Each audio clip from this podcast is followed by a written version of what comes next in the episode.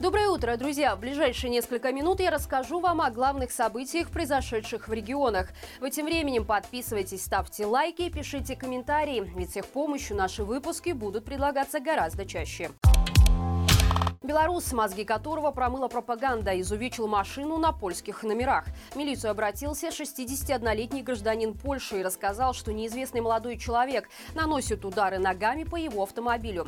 Силовики задержали дебашира. Им оказался безработный 32-летний житель Барановичей, который ранее уже привлекался по статье за хулиганство. Допрос показал, что мужчина вместе со своими знакомыми выпивал в гараже одного из приятелей, после чего пошел домой. Однако, проходя вблизи костела, решил решил зайти на его территорию. Там он увидел припаркованный автомобиль «Шкода» и начал его топтать, залезая на крышу и прыгая на капот. Причину своего поступка житель Барановича объяснить не смог, сославшись на то, что ничего не помнит из-за состояния сильного алкогольного опьянения. Но учитывая, какой желчью последнее время брызжет пропаганда в сторону Польши, поляков и католиков, мотивы этого поступка вполне очевидны. Директора одной из крупнейших транспортных компаний Беларуси задержали вместе со всей семьей. Как водится, причина в неуплате налогов. Но в этой истории не все так однозначно. Дмитрий Морозов возглавляет волковыскую компанию «Мегасила» с 2003 года. У него работает около 200 человек, а в автопарке около 80 автомобилей. Государственные СМИ сообщили, что общий оборот компании достигал 50 миллионов долларов. 30 сентября 2021 года объединение «Рабочий рух» обвинило компанию в сотрудничестве с режимом Лукашенко Лукашенко и помощи компании «Гродноазот» в обходе санкций. А в мае 2022 года Морозов получил государственную медаль «Почетный работник Белорусской ассоциации международных автомобильных перевозчиков», которая вручается за достижения в области транспорта. Но уже к концу прошлого года на директора «Мегасилы» неожиданно начали нападать пропагандисты. Его обвиняли в том, что сотрудники компании снабжали протестующих прохладительными напитками, а сам Дмитрий заставлял работников следить за милицией. Вот мужчину задержали вместе со всей семьей за неуплату 270 тысяч рублей налогов. Правда, теперь стало известно, что на него вешают уголовную статью за насилие или угрозу насилием в отношении представителя власти. Теперь пропагандисты часто поменяют Дмитрия в новостях о выявлении экстремистов. К слову, на днях в Гомеле силовики задержали 30 человек, которых обвиняют в причастности к экстремистским формированиям. По информации издания «Флагшток», примерно 20 из них были арестованы за подписки на неправильные ТГ ТГ-каналы. Сообщается, что задержанным дали по 15 суток ареста. Радио «Свобода» пишет, что для них не принимают передачи от родственников и держат в камерах без постельного белья, матрасов и средств гигиены.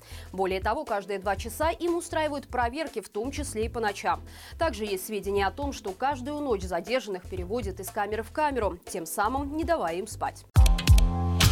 Телеграм-канал Пул 4 опубликовал фото и видео того, как теперь выглядит погранпереход Кузница-Брузги. Напомним, этот пункт пропуска закрыли еще в 2021 году из-за обострения миграционного кризиса. Тогда привезенные белорусскими спецслужбами мигранты пытались взять штурмом границу и прорваться в Польшу. На днях польские власти решили дополнительно укрепить этот погранпереход и установили несколько рядов колючей проволоки, противотанковые ежи и бетонные заграждения, которые отчетливо видны на на снятых дроном кадрах. Некогда людный погранпереход теперь очень хорошо иллюстрирует миролюбивую политику Лукашенко. Напомню, в последнее время стали нарастать приграничные конфликты Беларуси и соседних развитых стран. Польша запретила белорусским грузам передвигаться через свою границу. Теперь к такой же мере готовится и Литва.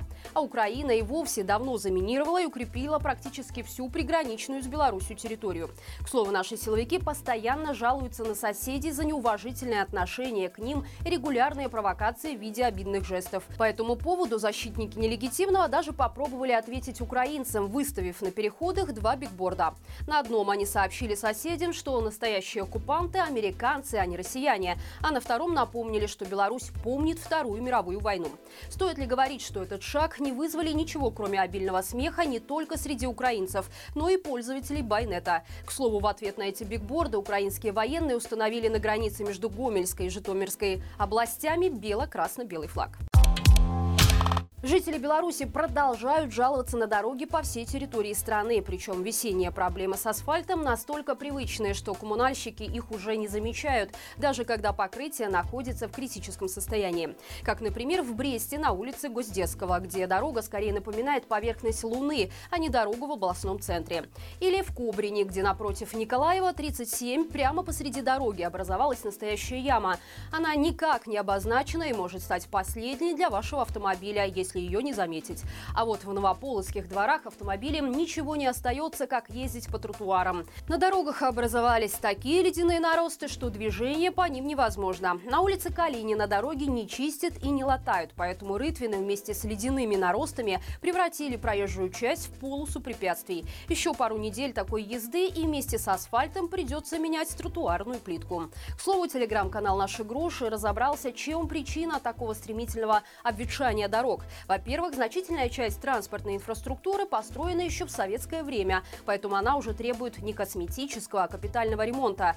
Во-вторых, до недавнего времени наиболее востребованные трассы модернизировались при финансовой поддержке международных структур и, соответственно, по западным же стандартам. Сейчас такой финансовой поддержки нет из-за санкций и участия Беларуси в войне на стороне агрессора.